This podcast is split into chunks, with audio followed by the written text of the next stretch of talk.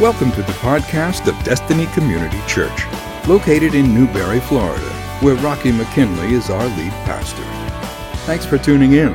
Here's today's message. Well, let's jump right into today's teaching of First, our series that we're in. The first week of this series, I spoke to you about the principle of first. We looked at Genesis chapter 4, where God was pleased with Abel's offering, but he was not pleased with Cain's offering. The Bible says that Cain grew his crops and eventually he got around to bringing God an offering, but he did not offer his first fruits to God. His brother Abel, on the other hand, brought the firstborn of his flock. And I told you, God's not satisfied with our leftovers. God wants our total trust in Him in every aspect of our lives. God wants our first. Then the second week, I gave you the solution to every care and every concern in your life. That if you can practice this, I promise you, your life will be better. According to Matthew chapter 6, we are to seek first His kingdom and His righteousness and let Him take care of the rest. All these things will be added to you. He must, or, or rather, we must be careful not to let our kingdoms get in the way of His kingdom. And we have a tendency to build up our kingdoms here on earth. We've got to tear our kingdoms down, build His kingdom up, because seeking the kingdom of God first acknowledges that He is king and you're not king. And then last week we read from Matthew chapter 19, where Jesus told a parable about day laborers that were hired at the end of the day. And then uh, at the end of the day, when the the, the owner of the, of the property was passing out the paychecks, those that were hired at the end of the day got the same pay as those that were hired at the beginning of the day. And obviously, according to the parable that Jesus told, this did not sit well with those that seemingly deserved more. And I told you that in our day to day lives, we want to be blessed first. We don't like being skipped. We think that we have this entitlement to a blessing. And if anybody's going to be blessed, God, let it be me. Let it be me first. Uh, Jesus said that the, the first will be last and the last will be first. And in this awakening moment last week, this aha moment, I explained to you how when we get to heaven, it's going to be a photo finish, is what it's going to be. Uh, that the only way that the first is last and the last is first, the only way that that happens is if we all cross over at the same time. 1 Corinthians 15 and 52 says, in a flash photo finish, in a flash, in the twinkling of an eye, at the last trumpet. For the trumpet will sound, the dead will be raised imperishable, and we will be changed. Man, I don't know about you, but that brings so much comfort to me to know that we all get to enter into his glory. I know the Bible says to be absent from to be absent from the body is to be present with the Lord. I know the Bible talks about a sleep, and I believe that those who have gone on in Christ, who have gone on experienced death here on this earth, I believe that they are at a peaceful rest in the presence of our Savior, but at the moment their eyes are awakened and at the moment that we are called up, those that remain, we are called up, I believe that we all get to step into that moment of, of glory all at the same same time because the first is last, the last is first, and we all get to be there at the same time. And Jesus was teaching his disciples with that parable that even though, uh, when it comes to e- eternal blessings, that whoever, whoever puts their trust in Christ gets the same reward. It doesn't matter if you've been a Christian since you were a kid or if you're 80 years old and you give your heart to Christ today, we all get to experience eternal life there in that moment when the last is first and the first is last. Amen? I am not a fan of buying new consumer products. Take, for instance, when the first smartphone came out. I wasn't the person that just took off right down to the to the store and bought the first iPhone. That's, that's not who I am. I, I knew that there would be some kinks that needed to be worked out, some bugs in it that needed to be fixed. And besides that, I didn't have an extra $499 laying around to, to dish out. And so that helped me make my decision also because I'm a cheapskate. But that has nothing to do with today. And so I don't want you to focus on that. The point is, I knew that there would be some problems with it. Now, Pastor Andrew, on the other hand, he's rolling in the money apparently because he had the first iPhone. I mean, right when they first came out. I mean, wasn't there four gig, the four gig that you had when it first came out? He had it. He had it. And I remember we shared an office at that time, our office space for the church. The church was much smaller and our office space was very limited. And he sat at one side of the office, I sat at the other. And I remember when he first got that phone, we were both so amazed with this smartphone. And he would turn around at his desk and he would show me certain apps. And the apps were very limited at the time, but we were just totally amazed. And he would, you know, hand me the phone and let me look at it, you know. And I was living vicariously through Pastor Andrew during that time. A little jealous, a little jealous, but, you know, knowing that I'm still making the right decision, that, that there's some bugs that needed to be worked out, you know, and, and, and that kind of stuff. And that's the way I kind of live life, that, that I, I just don't want to buy something right when it first comes out. I will consistently wait when they release new things and just wait to see how it all works out. I'm still using an iPhone 5, and, and some of you in the room, you have graduated and moved on. You, know, even though it came out uh, six, 16 months ago, the iPhone 6 and the 6 Plus, I'm not there yet. I'm still waiting. Not because I think that there's still bugs in it. I think they fixed most of that kind of stuff. I'm still a cheapskate. That's the, that's the real deal. And so I just want, but it's going to have to happen sooner or later because my phone is getting extremely slow on certain days. And so I'm going to have to, to break down. But I will, I will wait. Uh, when they release a new operating system for an iPhone or, or for an iPad or, or even for computers, I, I anticipate that there are going to be bugs that need to be fixed first. And so I will just hold off. Um, that's why I'm still using Windows 95. And um, no, I'm just kidding. I'm just kidding. I'm not. I'm not. Uh, only because it doesn't work on my Apple. But but I would. But you can agree with me that it's not always good to be first.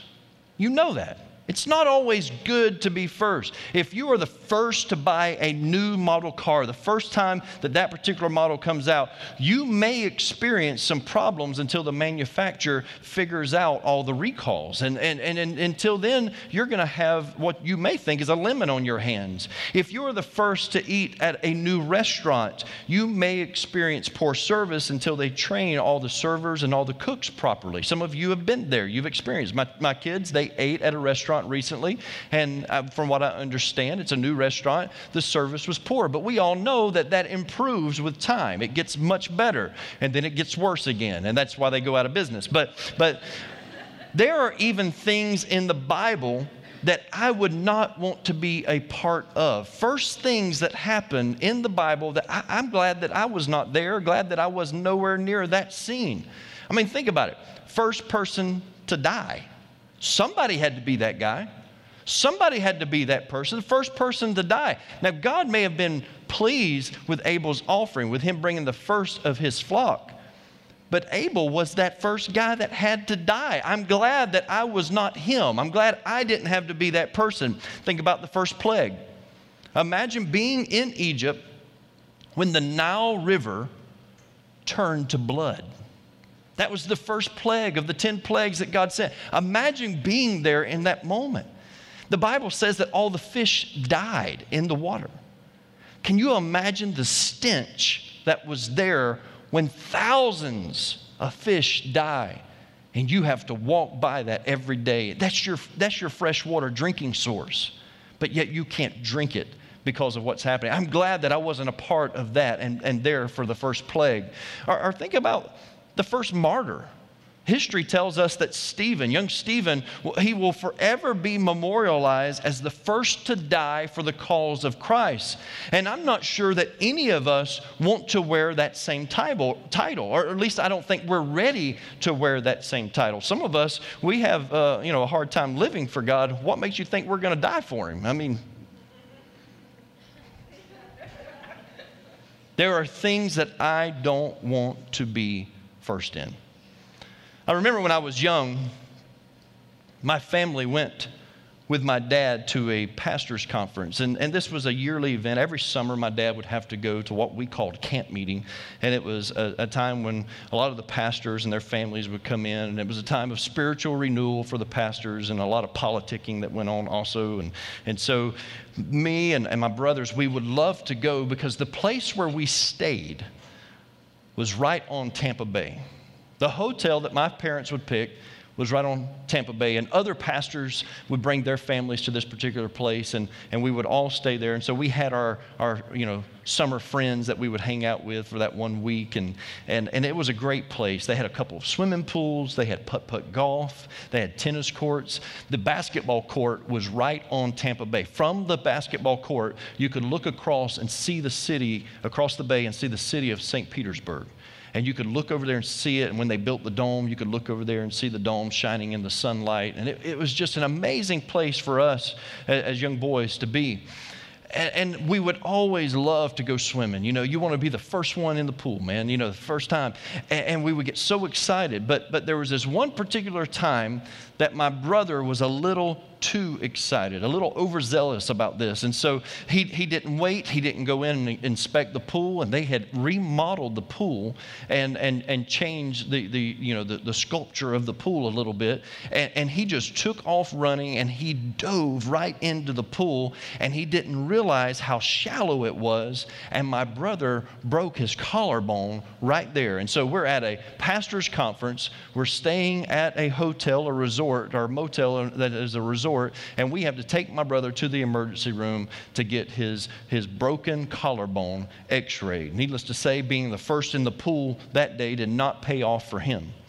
Now, there's this event that takes place in the Bible where there were people who also fought to be the first in the pool.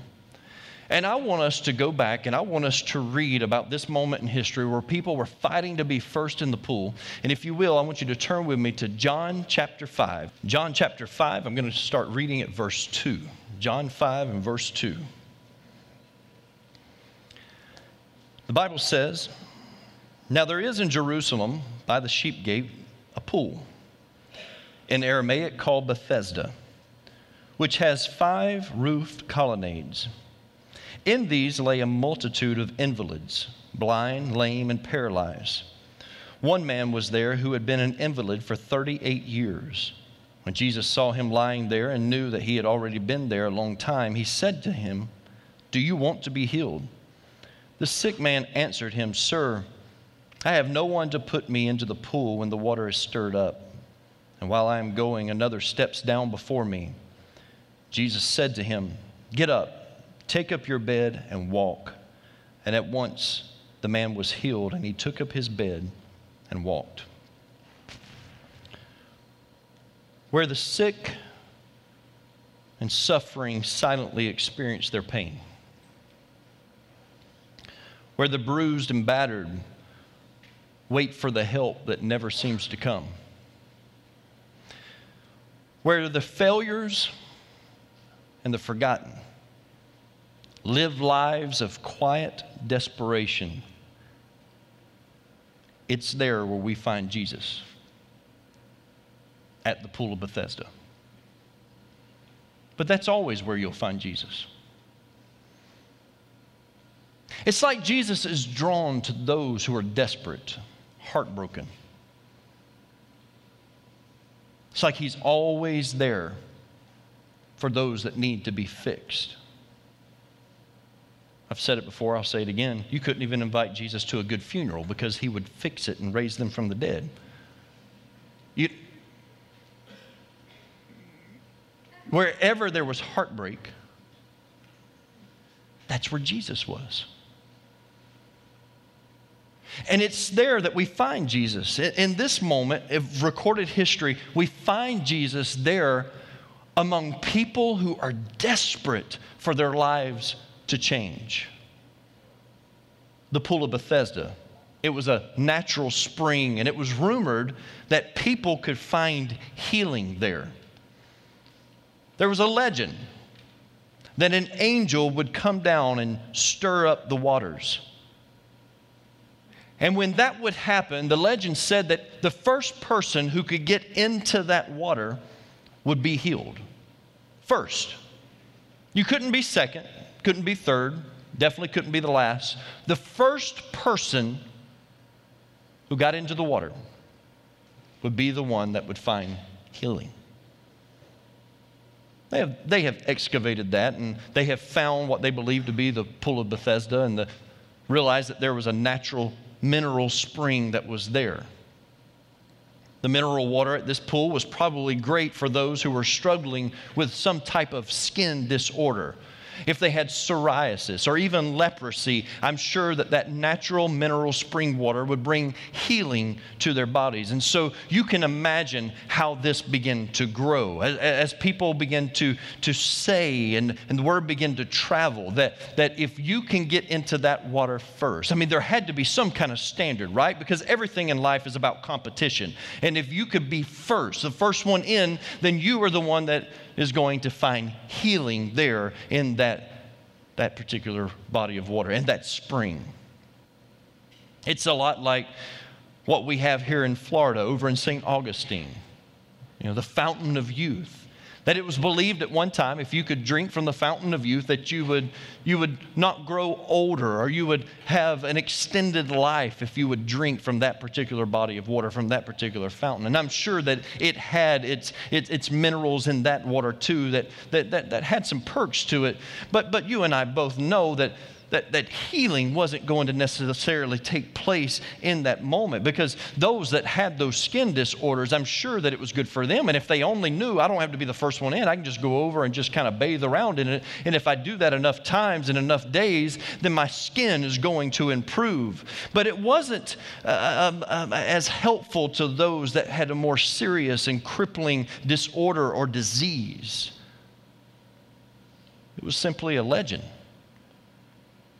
But that didn't keep those that had more serious problems away. These people that gathered at the pool, they had a glimmer of hope.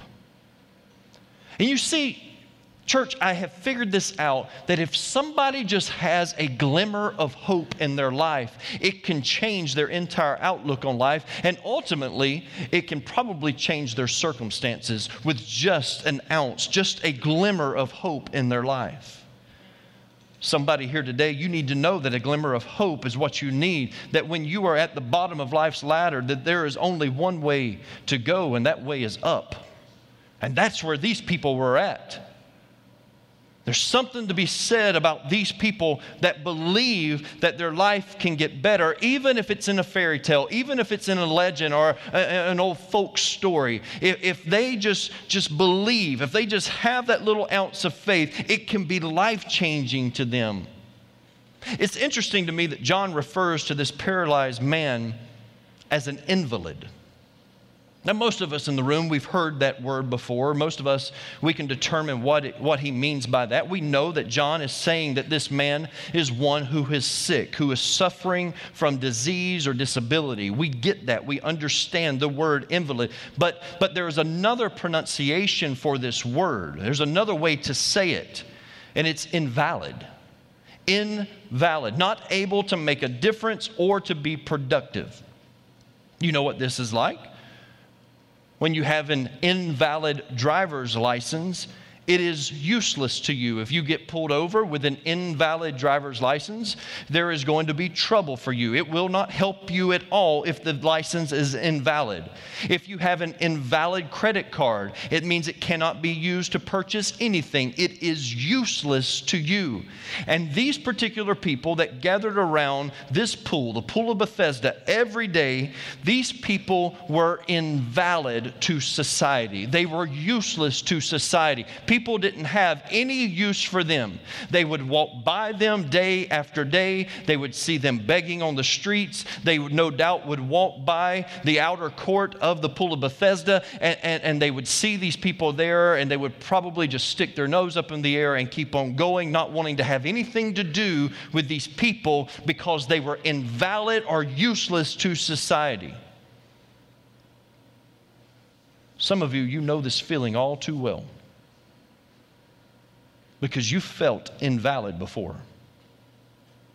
You sit at your desk every day as people walk by and they don't even know the pain that you are going through in that moment. They ask you how you are doing and you fake a smile. You tell them things are good because you know they don't want to hear it. Some of you, you eat lunch in your work truck by yourself on most days, watching cars go by as you eat your sandwich those cars that go by, they don't know of your dreams of owning your own business and how those dreams went out the window with child number two because there is absolutely no way anymore that you can step out on your own and do what you want to do. So you feel invalid. Some of you, you sit at home just longing for the phone to ring and for just one person, just one friend to invite you to lunch. But that phone never rings because everybody else's life is busy and you just feel left out. You feel invalid. Verse 6 says that when Jesus saw him lying there and knew that he had already been there a long time, I love this verse. I love it.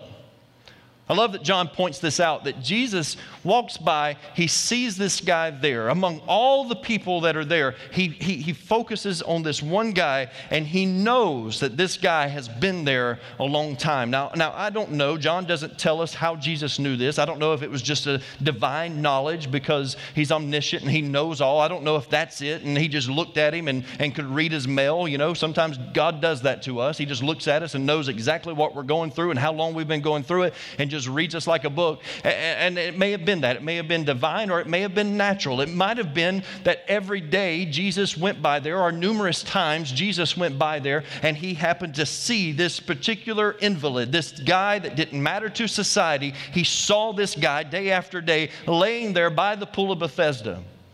Somehow, some way, it got the attention of Jesus. Jesus noticed when nobody else would.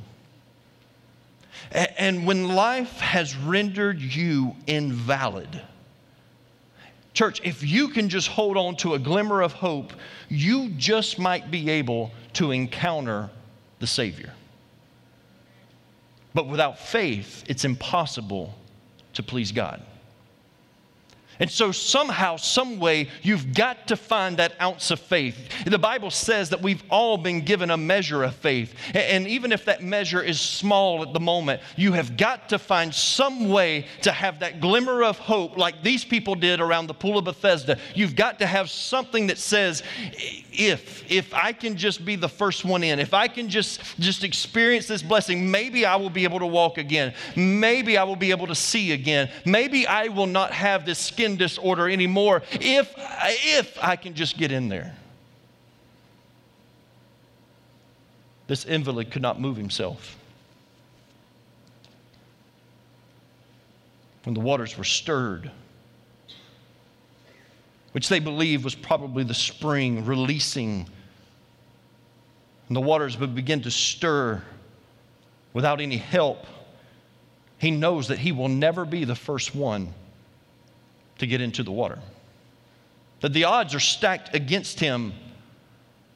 But it's interesting to me because even though the odds are stacked against him and he knows that it doesn't look good for him to ever be the first one in the water, for some reason, he's still there. He's, he still has some kind of hope because he's still there. Somebody has, has still brought him there, laid the mat out, laid him down, and he still has hope. But he can't get into that water by himself. But that doesn't keep him from trying. I picture this guy trying to get as close to the water's edge as possible. And when everybody else is talking among themselves, I picture him laying over on his side, watching the water. You remember when you went fishing as a kid? And you would watch the cork. Because if you got a bite, you would see that cork go under the water just a little bit, and you'd see the, the rings of water come around, and then you would set the hook. You remember that feeling? I picture that man being like that, laying on the water's edge, and, and as he's watching just to see if there's a ripple or anything, just maybe he has a chance. If nobody else is paying attention, and he's certainly not going to bring it to anybody else's attention, because he needs to be the first one in, because he needs to be healed. And so there's this glimmer of hope. There's a little bit of faith there that just maybe I'm going to be that first one in. I love the first words that Jesus says to him in verse 6. Jesus looks at him and says, Do you want to be healed? I mean, do you want to be healed? Duh. I mean, it just sounds like a cruel joke. It, it sounds very redundant to some of us. I mean, of course he wants to be healed, Jesus. The man can't walk. What, what else would he want? There's nothing more in life that he wants than, than, than to walk. Do you want to be healed, is what Jesus says to him. But, but I want to tell you that this was a very good question because I know from my experience and years of counseling with people that not everyone wants to be healed. Some people find their identity in being the victim. I know I'm not talking to any of you right now, but you've met these people. They find who they are when circumstances don't go right because they like to bellyache about it. They like to complain about it. They like to make sure that everybody knows that life is unfair to them. And, and they find their identity in their mishaps and they walk around singing, Nobody knows the trouble I've seen. It becomes their theme song. But you have life worse than everybody else. Let me in, let, let you in on a secret. You ready for this? Everybody sit up straight because you got to get this. You ready? When you think your life is bad, there's always somebody else that has it worse. I don't care who you are and what your circumstances are, there's always somebody that has it worse than you do. And your victim mentality is what is keeping you down. It will not allow you to experience the healing power of Jesus Christ because you have found your identity in being the victim. I remember this, this news article from 2006 about a man by the name of Curtis Gokey.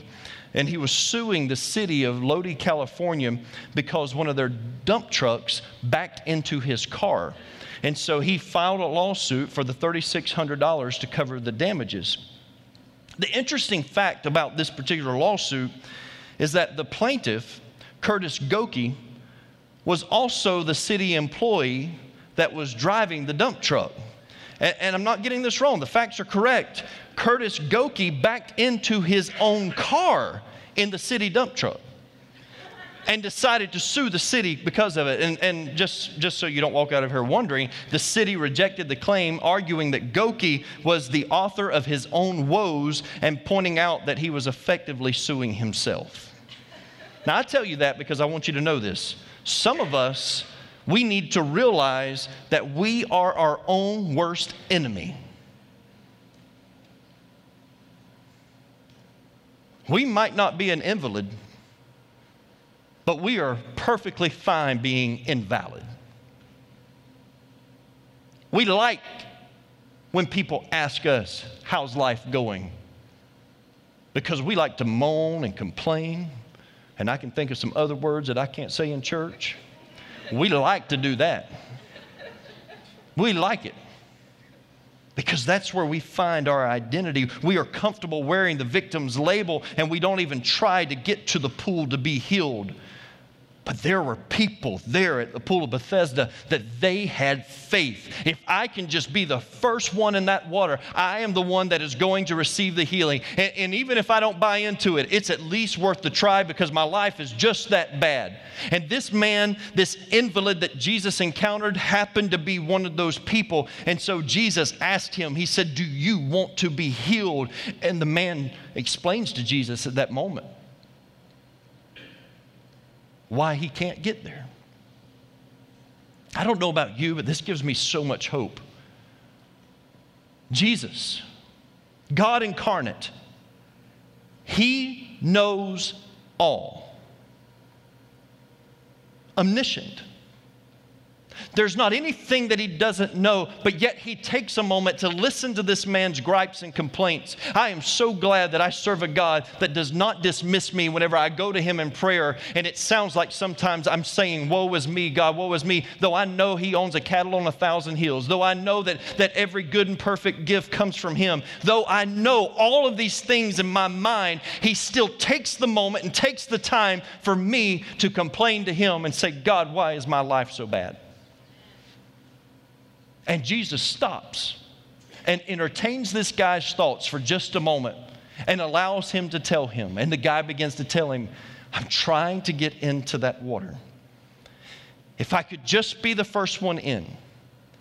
But every time I start to move, every time I start to roll over, every time I start to, to crawl and, and, and pull my way that direction, somebody beats me there. And Jesus listens. And Jesus looks at him and says, Rise. Take up your bed or take up your mat, this thing you're laying on. Get up, roll that thing up, and get out of here. And the Bible says immediately, say immediately, immediately, immediately that man did what Jesus told him to do. He rolls it up, gets up, and walks out. To the point he doesn't even stick around to find out who Jesus is. Later on, he's questioned about it, and he has no idea who to tell them. He just says, This guy walked in and told me to get up and, and walk, and I did it. You know, some of us, we need that kind of faith in our lives. We need that moment where we hear, hear, that still small voice of God speaking into our lives and it says, Go, do this, do this, and you're going to experience something great in your life. But yet we are so comfortable in just being sick, or we're just comfortable in being messed up, and we're just comfortable being a victim all the time. And He's telling us, Get up, pick up your mat, and get out of here. Go experience the life that I want you to experience because this is not what I have planned for you. I'm convinced that some of you are already healed and you just don't know it yet. That He told you to get up a long time ago, but you are very comfortable being in that place where you're at. You like laying around the pool because it's around that pool that everybody else complains and moans and gripes and everything else. Misery loves company, and you just like hanging out with them. He speaks to our lives and He says, Get up and get out of here. You see, there's no need to be first. There's no need to be the first one in the pool when living water is walking right by you. There's no need. He told us this in Revelation 22 and 13. Jesus says, I am the Alpha and the Omega, the first and the last, the beginning and the end. You see, He's the first one that you need to see and the last one that you will ever need. If you can get that into your mind and you can get yourself out of the way and realize He is the first one that you need to see and the last one that you will ever need, then you will understand how He is the Alpha and the Omega, the beginning and the end, the first and the last. You will get that.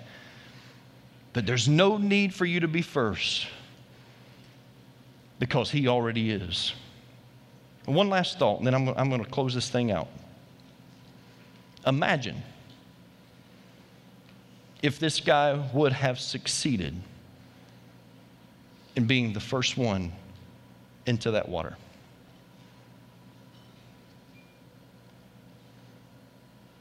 If the water is troubled, if the water starts to spring up, and according to that legend, if he's the first one in there, though they couldn't see an angel, they're believing that an angel is doing that if this guy was successful at being first,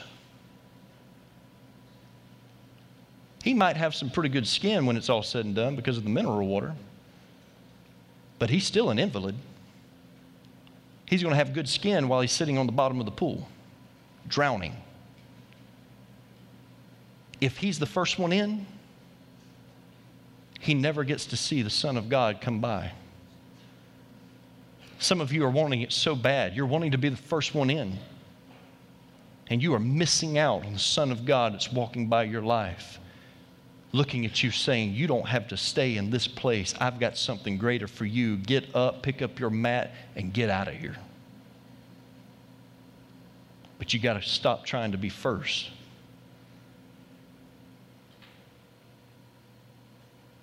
to experience Him. Thank you for listening to the podcast of DCC. We pray you have been blessed by today's message. We would love to meet you in person. For service times and directions, log on to www.destinycommunitychurch.org or call the church office at 352 472 3284. Thanks again for listening. Destiny Community Church for life's journey.